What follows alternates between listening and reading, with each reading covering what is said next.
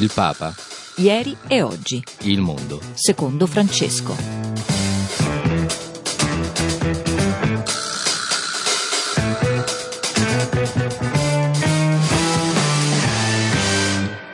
Le 11 e 5 minuti, ben ritrovati all'ascolto da Antonella Palermo, venerdì 6 dicembre, in questo nuovo approfondimento dedicato come sempre all'attività del eh, Papa e alla Chiesa in Italia e nel mondo. Sono molti i temi di cui oggi eh, parleremo. Intanto la notizia che già trovate su Vatican News, eh, la richiesta da parte del Papa e eh, di Al-Tayeb di proporre all'ONU una giornata mondiale della fratellanza. Il 4 febbraio, una richiesta consegnata a New York al segretario generale delle Nazioni Unite e eh, oltre a questa giornata anche la proposta di un summit mondiale sulla fratellanza umana, ci eh, torneremo. Poi parleremo della teologia dell'ospitalità, l'ospitalità come paradigma di un uh, vivere comune proprio basato sulla uh, fratellanza, altra parola chiave che attraverserà uh, questi nostri approfondimenti. E poi ci sposteremo in Guatemala per vedere come si sta organizzando la rete libera contro corruzione eh, politica e per un vivere sociale più coeso e eh, improntato alla dignità umana. Ma come di consueto andiamo a spogliare le homepage delle principali testate cattoliche. Iniziamo proprio da Vatican News, in primo piano quello che eh, vi anticipavo. Il Papa e Al-Tayeb propongono all'ONU una giornata mondiale della fratellanza il 4 eh, febbraio. I membri del Consiglio Superiore per raggiungere gli obiettivi contenuti nel documento sulla fratellanza umana per la pace mondiale e la convivenza comune, guidati dal cardinale Ayuso e dal giudice Muhammad Abd al-Salam hanno incontrato a New York il segretario generale delle Nazioni Unite e gli hanno consegnato un messaggio di Papa Francesco e del grande imam di Al-Azhar, Ahmed al-Tayeb. In questo messaggio si propone appunto che il 4 febbraio sia dichiarato giornata mondiale della fratellanza umana e si chiede alle Nazioni Unite di partecipare assieme alla Santa Sede e ad Al-Azhar all'organizzazione in un prossimo futuro di un summit mondiale sulla eh, fratellanza umana. Ne parleremo eh, tra qualche eh, minuto. Intanto l'avvenire dei bambini sia una priorità, l'intenzione di preghiera per il mese di eh, dicembre, perché ogni paese del mondo decida di prendere misure necessarie per fare del futuro dei più piccoli, specie se sofferenti, una priorità. Questo è il cuore della preghiera che Francesco affida ad un videomessaggio tramite la rete mondiale di preghiera del eh, Papa. Ogni bambino emarginato, ogni bambino maltrattato, ogni bambino abbandonato senza scuola, senza cure mediche, un grido che sale a Dio. Così inizia questo eh, messaggio che il Papa affida all'umanità dei credenti per il mese che ci porta alla festa eh, di eh, Natale. Torniamo in home page sempre su vaticanews.va. Eh, Francesco a Santa Marta, fondiamo la nostra vita sul Signore, non sulle apparenze. Ancora l'omelia eh, della messa celebrata in casa Santa Marta eh, ieri mattina. Il Papa ai Gesuiti di Thailandia e Giappone sogno una chiesa giovane e vicina alla gente durante il suo 32 viaggio apostolico. Come ricorderete dal 19 al 26 novembre scorso il Papa ha incontrato, eh, come ormai eh, di consuetudine, la comunità di gesuiti a Bangkok e poi a Tokyo. Le parole di Francesco sono pubblicate sulla rivista dei gesuiti La civiltà eh, cattolica e eh, potete eh, leggerne una sintesi anche sulle eh, nostre eh, pagine, l'invito a lavorare per il bene del paese e della gente, poi ancora la preghiera al centro della vita eh, dei gesuiti per affrontare al meglio le ingiustizie eh, sociali. Eh, accompagnamento e discernimento, che sono due parole chiave della spiritualità ignaziana anche per divorziati e risposati, è il, ehm, uno degli aspetti che è stato affrontato nell'ambito eh, di questi incontri. Andiamo ancora a ehm, segnalare eh, alcuni temi di rilievo sulle eh, pagine del nostro eh, sito. Ecco, come seme che germoglia il racconto di 12 preti a confronto con il dolore.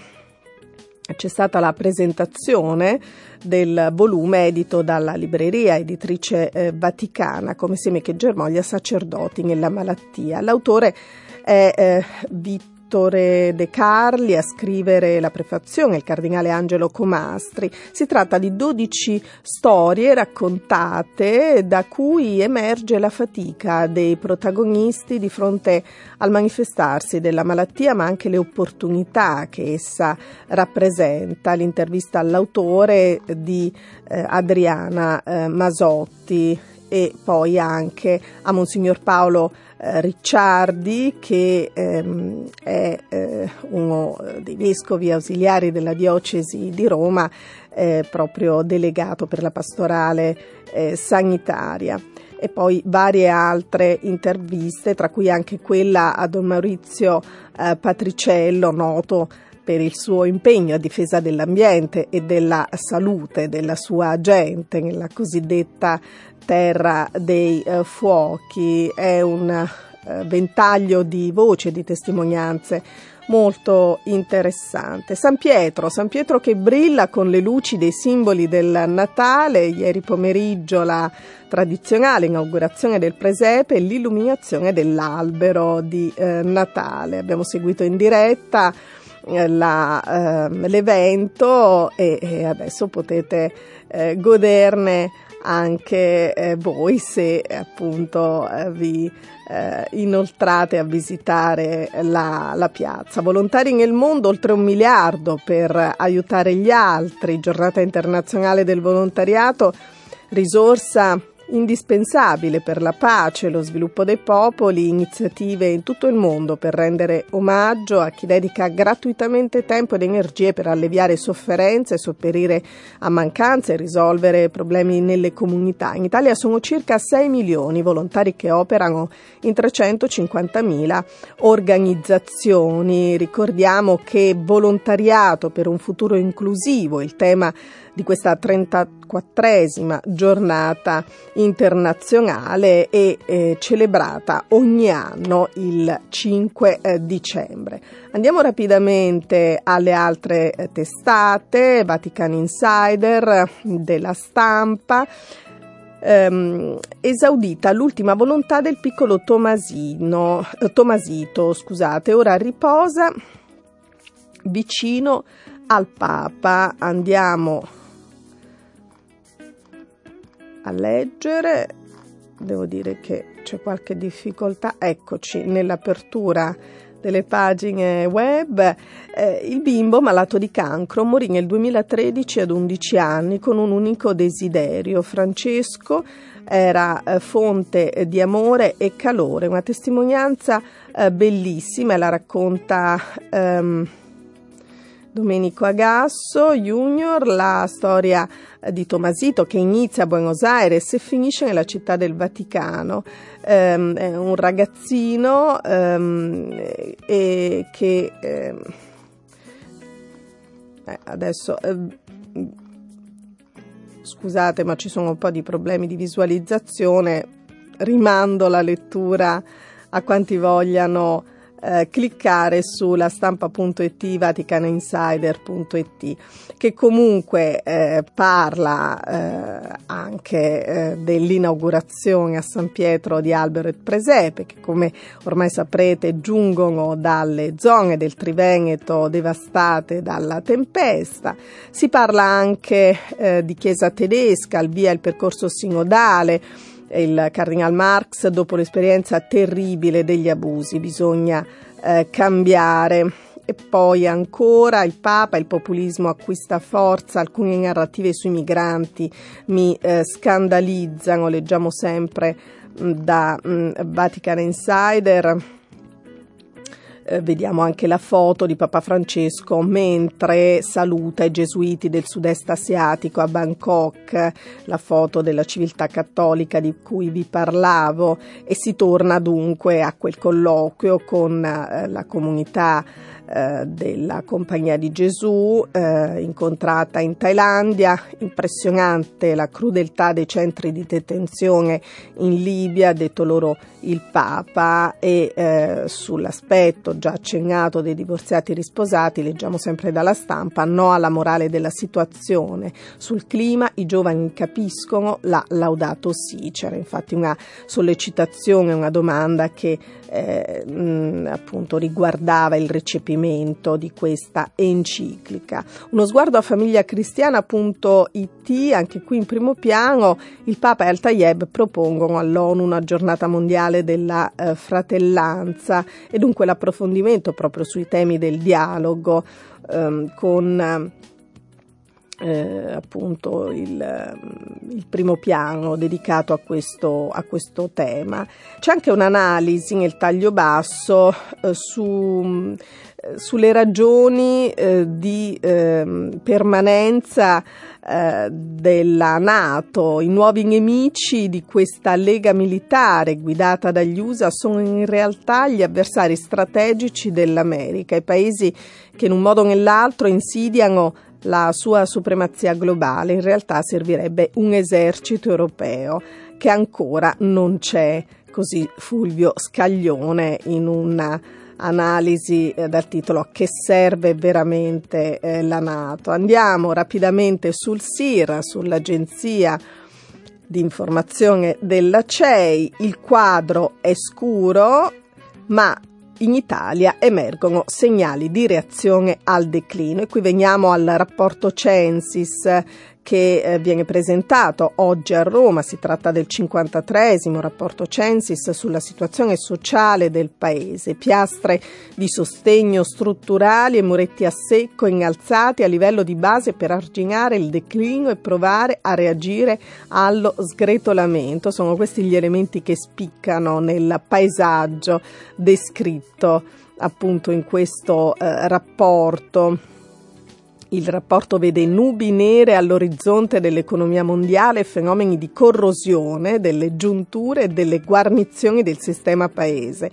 La società italiana, rileva il Censis nelle considerazioni generali, ha guardato a lungo inerte il cedimento delle sue strutture portanti come se si trattasse dell'ennesimo episodio del ciclo di, ci- di crisi e ripartenze, con un cinico adeguamento alla navigazione inerziale. Ora però a questo cedimento puntellando se stesso, il nostro paese sta cercando una soluzione, vive e sente uno spirito nuovo. A voi la lettura di questa sintesi.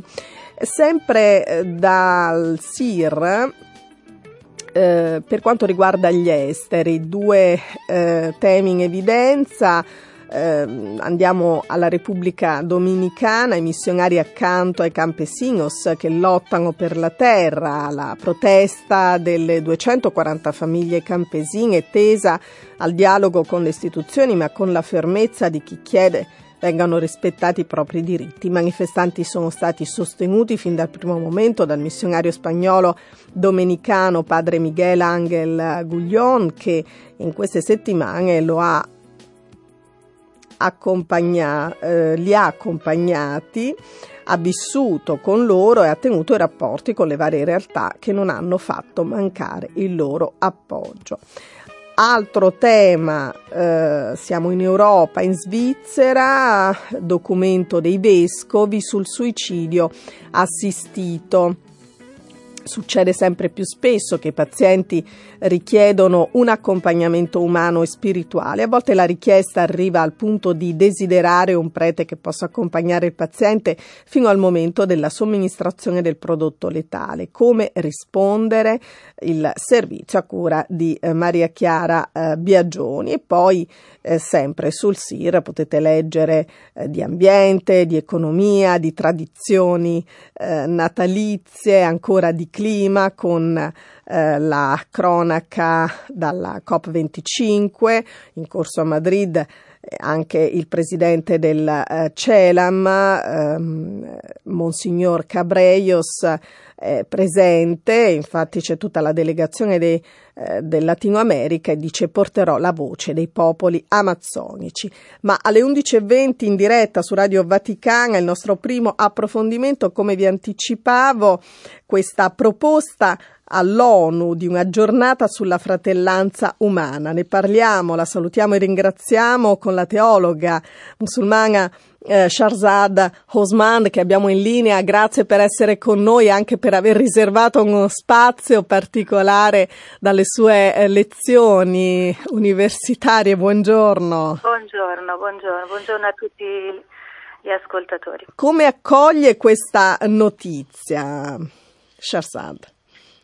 Allora, come ben sappiamo, rivolgersi all'ONU eh, è cominciata con la Chiesa Cattolica prima con un grande Papa Paolo VI che nel bel 1965, con la critica anche dei grandi capi politici, si recò all'ONU per fare l'appello di ritornare alla coscienza umana e che allora lui diceva che ormai è un'era nuova e dobbiamo collaborare insieme per il destino dell'unica famiglia umana avendo un'unica origine.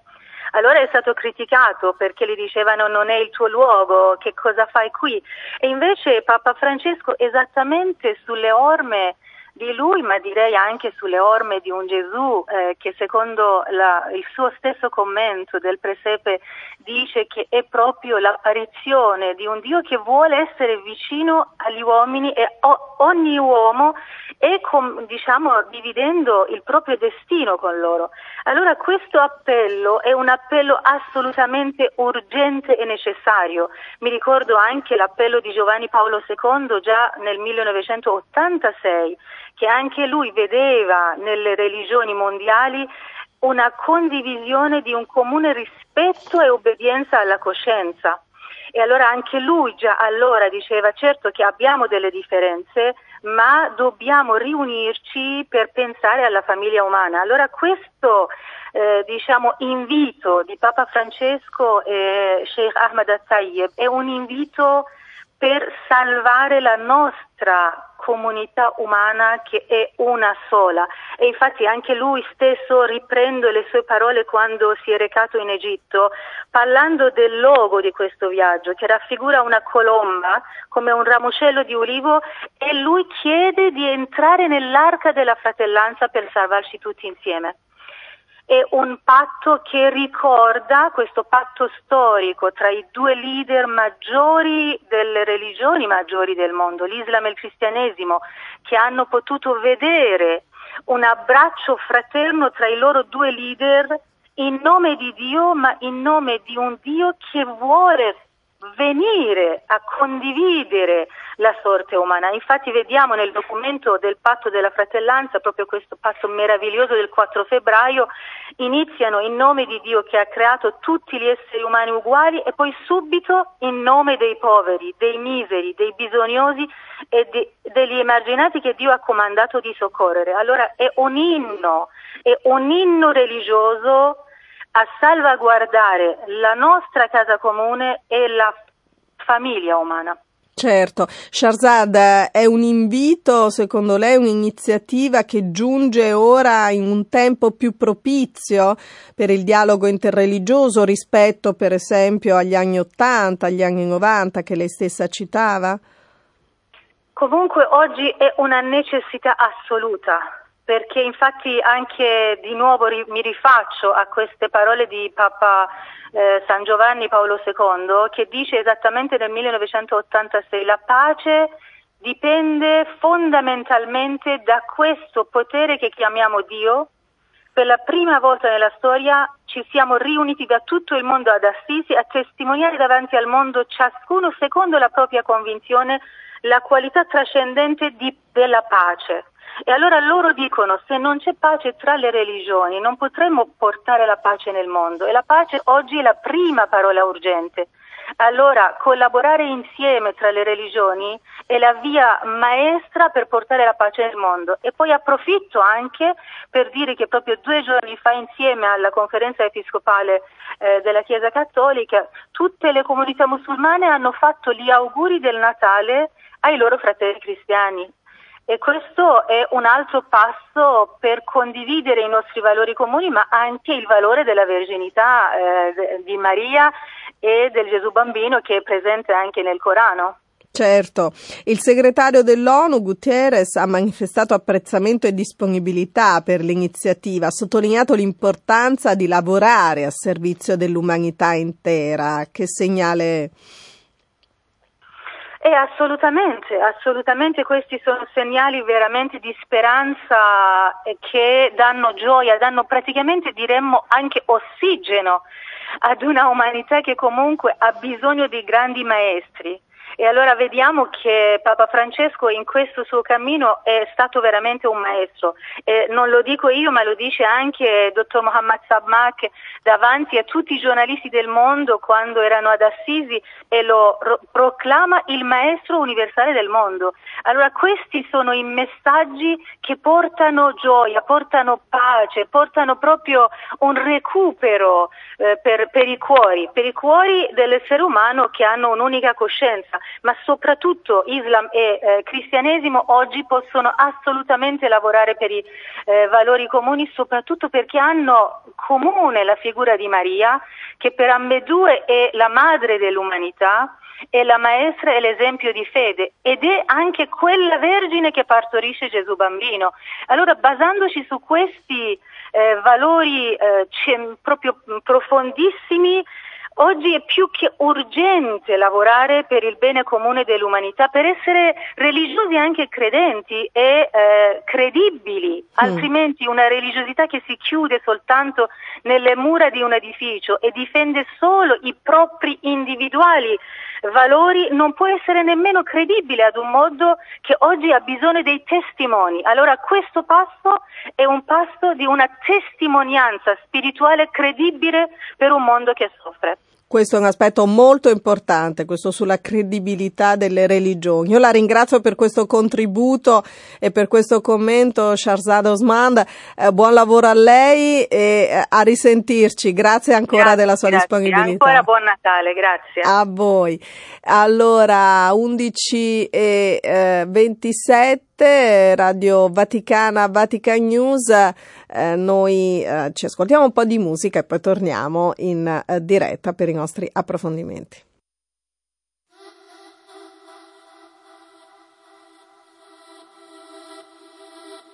È la prima volta che mi capita, prima mi chiudevo in una scatola po' distante dalle cose della vita, perché così profondamente non l'avevo mai sentita.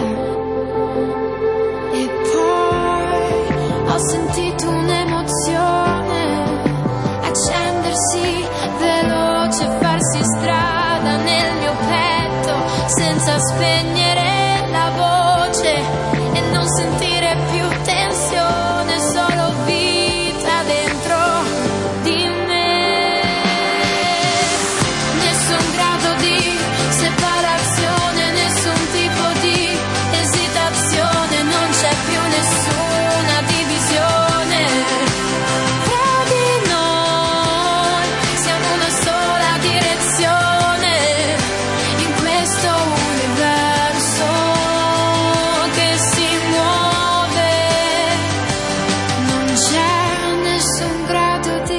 separazione.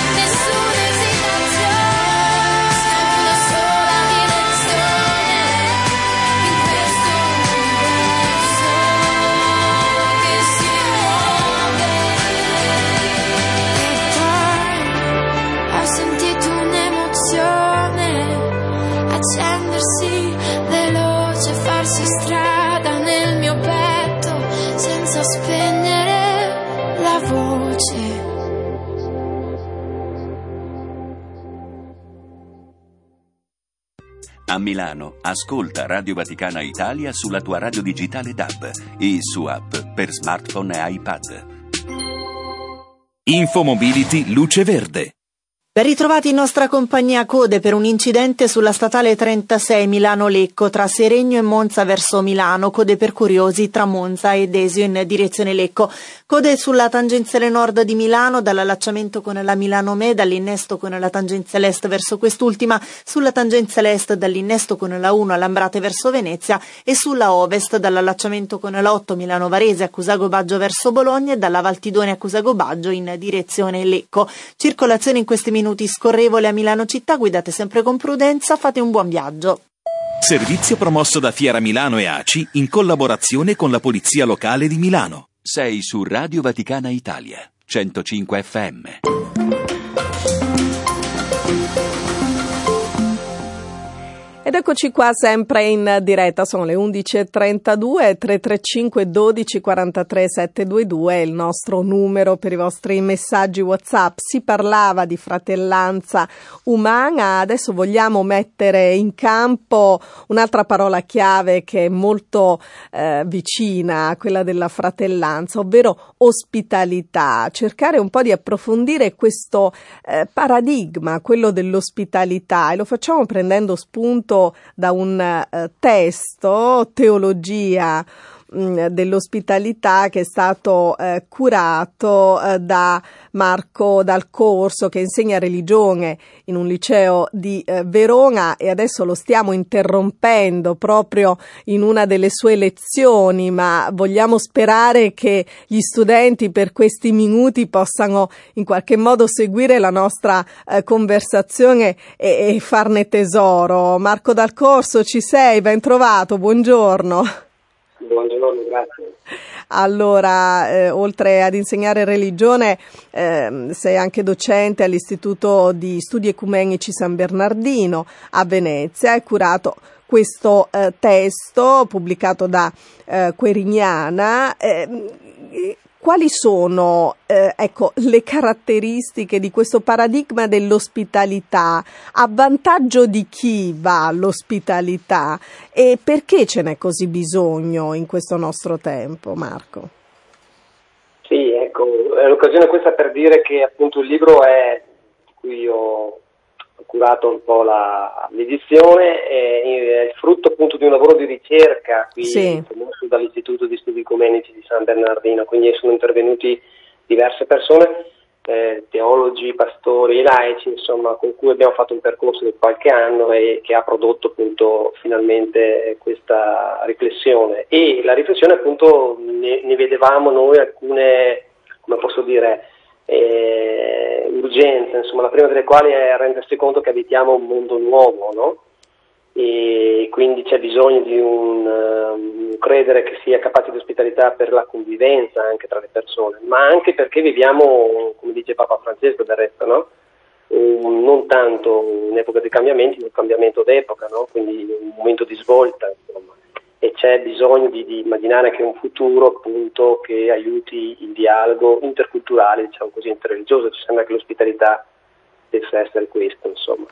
Oltre al fatto che questa è un'urgenza, insomma, civile, politica e anche umanitaria, se vogliamo dire così, basti aprire i giornali come, come in questi giorni, insomma, e, e accorgersi ad esempio che il dibattito sulla moschea sì, moschea no, piuttosto che insomma altre questioni è, all'ordine del giorno della vita civile ecco, e quindi un pensiero che potesse ritessere il rapporto tra, eh, tra, le persone in chiave di ospitalità ci sembrava quanto, quanto meno importante e urgente. Insomma. Un'urgenza civile, politica, eh, umanitaria. Ehm, ecco, eh, prima parlavamo per esempio di questa richiesta che giunge in maniera sinergica dal Papa e dal eh, grande imam di Al-Tayeb, Al-Tayeb eh, di eh, proporre appunto all'ONU una giornata sulla fratellanza umana il 4 febbraio e quindi di dare seguito, di dare proprio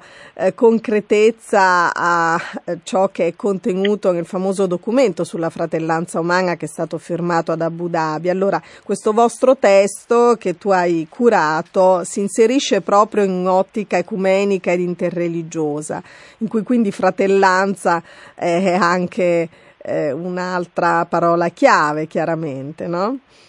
Sì, e sono, diciamo così, appartengono allo stesso, se possiamo dire, campo semantico, mm. insomma, comunque eh, orizzonte etico, ecco, se non, se non, semantico. Però la cosa eh, dal nostro punto di vista interessante dell'ospitalità che appunto il libro può raccoglie e rilancia è che prima che una pratica a cui tutti pensiamo quando parliamo di ospitalità, no? solleviamo soprattutto la dimensione appunto etica morale, mm, per noi, insomma, per noi la, la, la rilevanza che abbiamo voluto sottolineare è questa, che è un pensiero prima che una pratica, no? C'è un pensiero ospitale prima che una pratica ospitale. Mm. Ed è quello che serve, per ritornare alla domanda di origine, insomma, sia chi ospita che a colui che è ospitato. Ed è curioso appunto questo che nelle lingue neolatine ospitalità o ospite meglio dice tutte e due le persone. No? Esatto, un'unica appunto, parola per indicare poi alla fine... Eh, una, una, relazione, una relazione. Sì, sì, una relazione. E forse non c'è più il soggetto attivo no? e, e, il soggetto passivo, cioè colui che dona e colui che riceve, così? Sì, è così. Noi nel testo poi si dice no, che se volessimo dare una, una, così, un'espressione di sintesi, insomma, un po' da, di tutto questo, questo tipo di, di, di, di, scavo di ricerca, diremo che la, l'esistenza prima che un diritto è un debito che si estingue appunto praticando l'ospitalità. E perché è vero che siamo, perché siamo stati ospitati, anche se magari la qualità di questa ospitalità non è stata delle migliori nella vita delle persone, no? ma diventiamo perché diventiamo e siamo ospitanti, insomma, e anche questo nonostante le nostre resistenze ad ospitare. Ci vuoi indicare quelli che sono eh, ecco, i contributi più salienti che sono raccolti in questo volume? Sì, il volume ha una pretesa, diciamo così, sistematica, eh, nel senso che sono autori diversi ma ci siamo dati appunto uno schema in modo che, e, e, un percorso in modo che possa essere un discorso continuativo, lineare e coerente e quindi diciamo così c'è la dimensione biblica eh, che raccoglie insomma il racconto fondatore no, della Bibbia eh, che mette al centro appunto il, la, l'importanza del, dell'amare lo straniero e l'ospite. Dopodiché c'è un uh, percorso che porta alla spiritualità dell'ospitalità interviene il monaco di, Bose Guido Dotti che ci aiuta a capire che eh, appunto la fame eh, va sempre verso il pane, quindi c'è bisogno di, di, di, capirlo anche da questo punto di vista, così come c'è un intervento del monaco domenicano, eh, cito alcuni di questi, insomma Claudio Monge che ragiona su, prima su, un po' sulla etimologia della parola, ma soprattutto poi sul confronto interreligioso ad esempio col mondo islamico. C'è un intervento anche di Brunetto Salvarani che chiude con l'ipotesi diciamo così, che l'ospitalità possa rappresentare appunto un discorso pubblico della teologia che verrà. E poi c'è tutto un ambito appunto di pratiche, ehm, c'è una dimensione etica, c'è una dimensione anche di dialogo con il mondo ebraico, ma soprattutto una raccolta di esperienze pratiche di persone, appunto di pastori, di laici che hanno provato a vivere l'ospitalità loro, nelle loro proposte di, di, di, catechesi nel caso o comunque di, di percorso di, vita credente. L'ospitalità acquista un valore particolare in questo tempo d'avvento, è così Marco? È così se, se è vero che l'avvento diciamo, potrebbe essere descritto come lo stile di vita del cristiano, no? cioè di colui che appunto attende, ma la sua attesa non è una fuga mundi, non è neppure una fuga in avanti, insomma, no? ma è la capacità di stare nel presente, no? vedendo orizzonti di superamento anche delle aporie, delle ingiustizie, diciamo, del presente. No?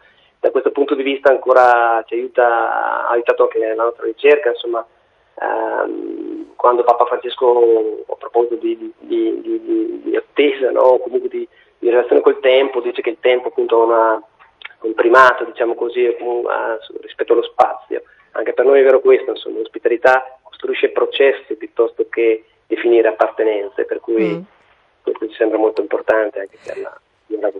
Marco, si parla spesso del fatto che fin da quando si è ai primi anni di scuola ehm, bisogna, bisognerebbe eh, ecco, apprendere queste disponibilità di animo, no? bisognerebbe apprendere questi paradigmi. Ehm, come eh, nelle scuole, nel tuo caso insomma insegni in un liceo, ma eh, che tipo di risposta tra gli studenti eh, percepisci quando eh, si parla di questi temi? C'è un po' di ehm, ecco, reazione avversa, c'è qualche resistenza? Se sì, come viene manifestata, con quali argomenti, oppure solo un riferire delle frasi fatte, no? un pensiero così comune che però forse viene poco interiorizzato. Raccontaci.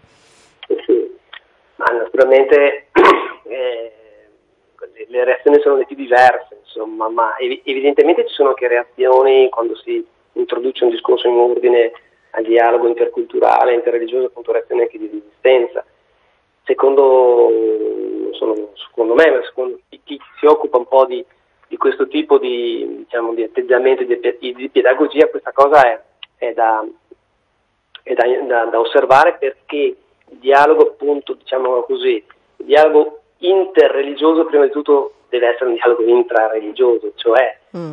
e, e io sono, mi, mi avventuro, diciamo, sono disposto a dialogare, a aprirmi, a ospitare, per ritornare alla nostra cifra, insomma, ospitare l'altro, devo mettere in conto una diversa autocomprensione di me stesso e della mia comunità, altrimenti resta difficile, no? E questo da, da, questo punto di vista è difficile, ma al tempo stesso appunto purificante. Aiuta, c'è sempre una dimensione intrareligiosa nel dialogo interreligioso.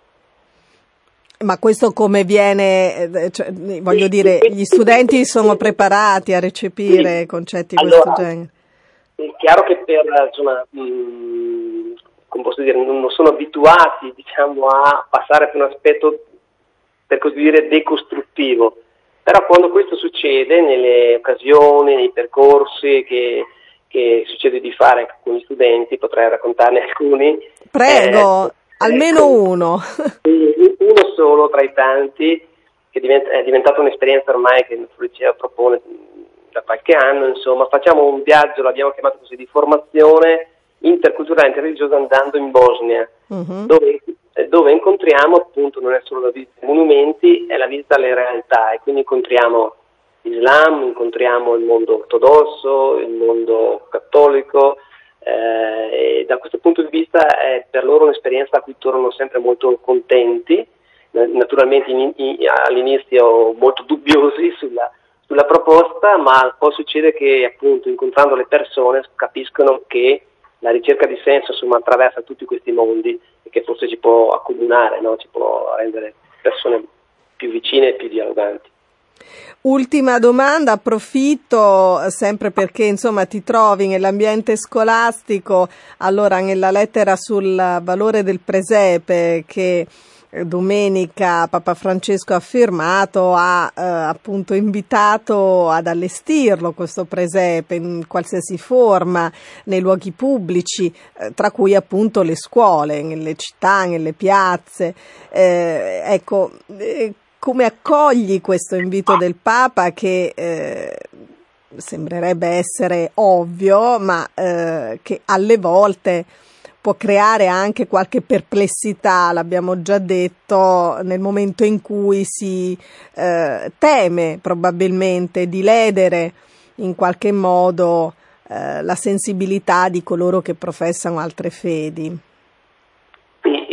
Qui eh, tocchiamo un tasto molto interessante e molto eh, contemporaneamente complesso che è quello un po' dei, dei simboli, no? Uh-huh. E, e, io credo che ci siano due maniere per tradire i simboli. Una è di farlo diventare un'arma identitaria e l'altra è di annullarli, no? Perché per un falso equivoco, almeno nonostante le intenzioni, eh, processo appunto di attenzione all'altro. Io credo che se noi invece approfondiamo un po' sullo stile, credo anche della proposta di Paolo Francesco, ma insomma al di là anche di, e come riflessione più generale, insomma, se noi approfondiamo la, la, verità dei simboli come il presepe, sicuramente è un simbolo inclusivo, non esclusivo, non escludente, per cui eh, credo che la, la, dire, a, ancora una volta torna la, l'approfondimento e non la, superficialità, insomma lo studio e eh, l'appropriazione della verità di un simbolo, parlando di simboli, vale anche per altri, altre dimensioni, altri ambiti,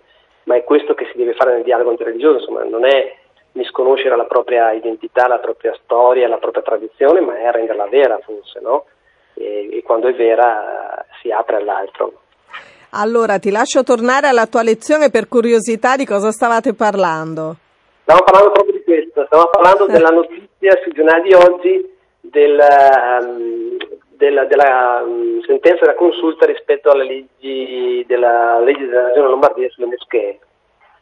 Ecco, e quindi il dibattito si stava accendendo? Animando, e soprattutto dove si riconosceva appunto che il dialogo interreligioso è una questione appunto, come dicevamo all'inizio, di ordine mm, pubblico insomma e soprattutto di, di, di, in ordine alla formazione appunto a una cittadinanza inclusiva ecco, e dialogica e ospitale siamo arrivati a queste considerazioni. Un saluto ai tuoi studenti, grazie. Non so se hanno avuto modo magari di seguirci in streaming. Io vi invito sempre all'ascolto su vaticanews.va. Grazie a Marco Dal Corso, buon avvento e buon Natale.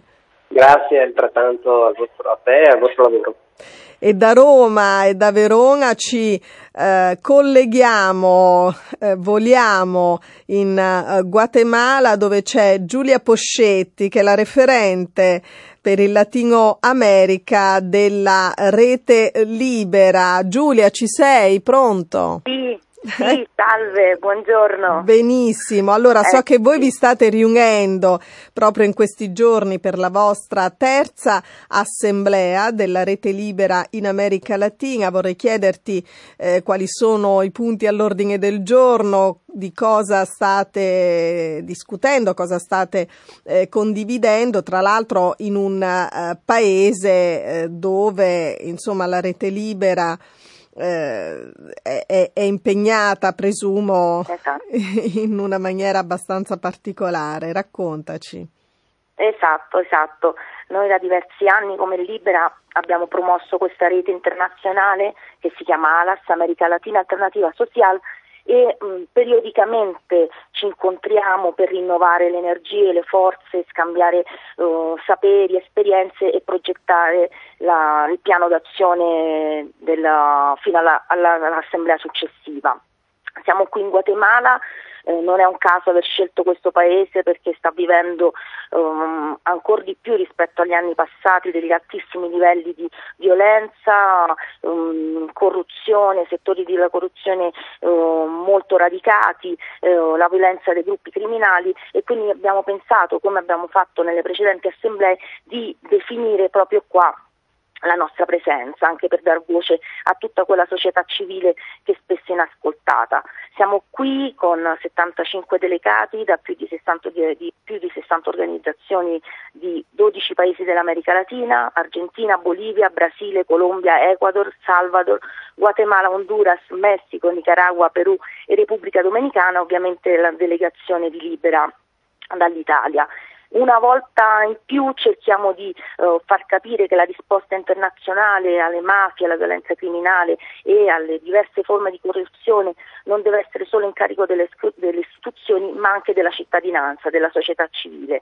E il nostro motto di questa terza assemblea è progettando immaginario, eh, progettando immaginari, perché al di là dell'emergenza che si percepisce in America Latina, in questo, soprattutto in questi ultimi mesi, in diversi paesi come in Cile, in Ecuador, in Colombia, e in Bolivia eh, bisogna comunque continuare a sognare, a pensare eh, con speranza a un futuro migliore, a creare eh, degli spazi di cambiamento e quindi siamo qui. I giovani hanno ancora tante energie positive da mettere in campo, ecco, contro eh, dei, dei mali eh, che veramente sembrano essere molto più grandi di noi, il narcotraffico, appunto la corruzione politica, sembrano veramente dei, eh, dei cancri eh, difficili da estirpare. Cosa ve lo fa fare? Guarda, la, su questo i paesi dell'America Latina hanno ancora più da insegnare a noi europei, perché al di là, davanti a tanta violenza, a livello 90, circa il 90% di impunità si registra rispetto ai fenomeni criminali, mm. violenza contro le donne, migliaia di desaparecidos la popolazione e soprattutto i giovani, perché ovviamente la, la, maggioranza della popolazione è composta da giovani, continuano ad avere una mobilitazione sociale al di là del clima di terrore, di repressione che si crea. Quindi per noi questo, diciamo, l'idea di fare rete, di creare dei ponti di solidarietà internazionale è proprio nell'ottica di uno scambio orizzontale in cui entrambi impariamo ad andare avanti, ad affermarci, a affermare i nostri diritti.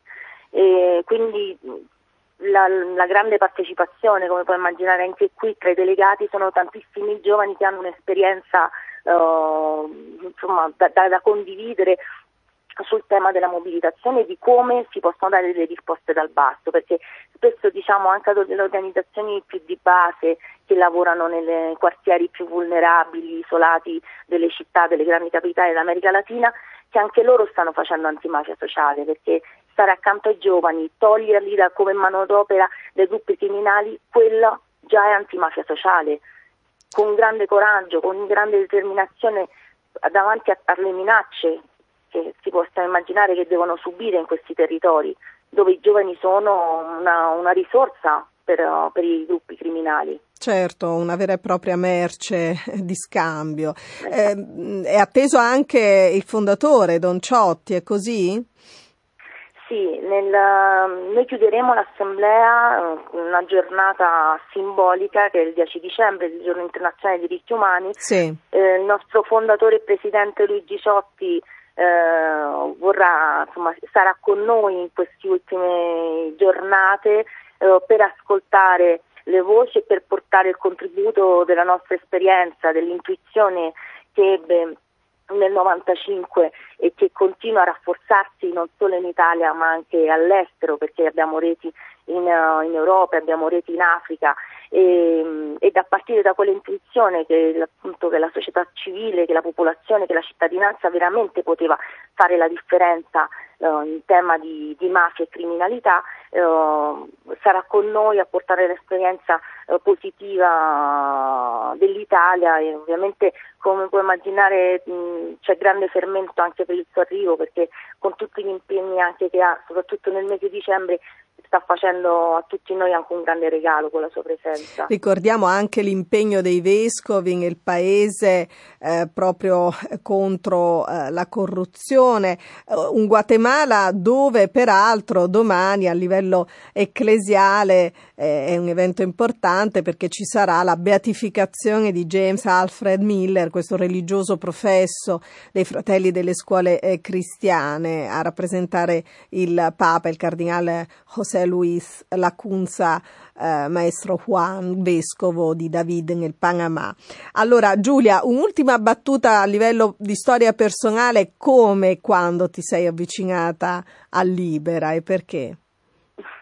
Beh, la mia storia con Libera parte proprio dall'America Latina perché ho conosciuto Libera quando stavo vivendo in Colombia eh, circa 11 anni fa eh, ovviamente perché per il mio attivismo e il mio fare volontariato da quando ero piccola eh, mi ero sempre avvicinata ai temi eh, di Libera, all'impegno di Libera, ma è partito proprio conoscendola proprio sul campo, sul territorio e, e scoprendo che questa realtà e questa rete eh, non aveva solamente delle rappresentanze nazionali ma un mondo a livello internazionale, quindi per me è stata una grandissima scoperta e dalla Colombia sono tornata in Italia e mi sono allacciata a tutto il mondo di questa grandissima famiglia che è la rete di Libera e continuiamo io e noi del settore internazionale eh, periodicamente a, a viaggiare eh, per la promozione di queste, di queste reti che secondo noi sono fondamentali.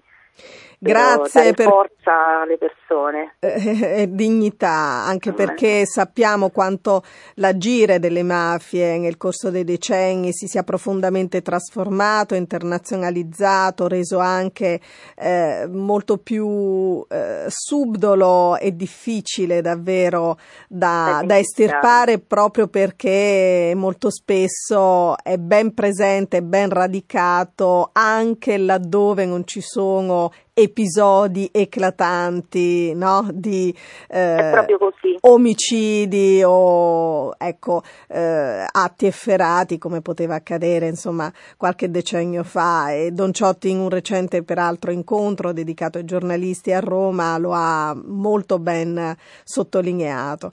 Ehm, grazie Giulia Poscetti, referente Latino America per Libera, buon lavoro a voi, molti auguri. Grazie anche a voi, grazie. Grazie della Auguri, tua testimonianza.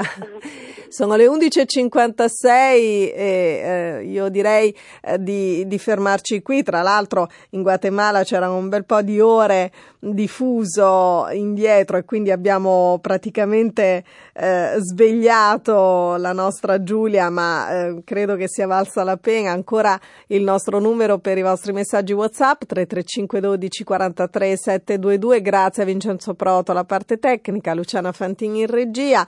Un uh, buon fine settimana da parte mia, un caro saluto da Antonella Palermo.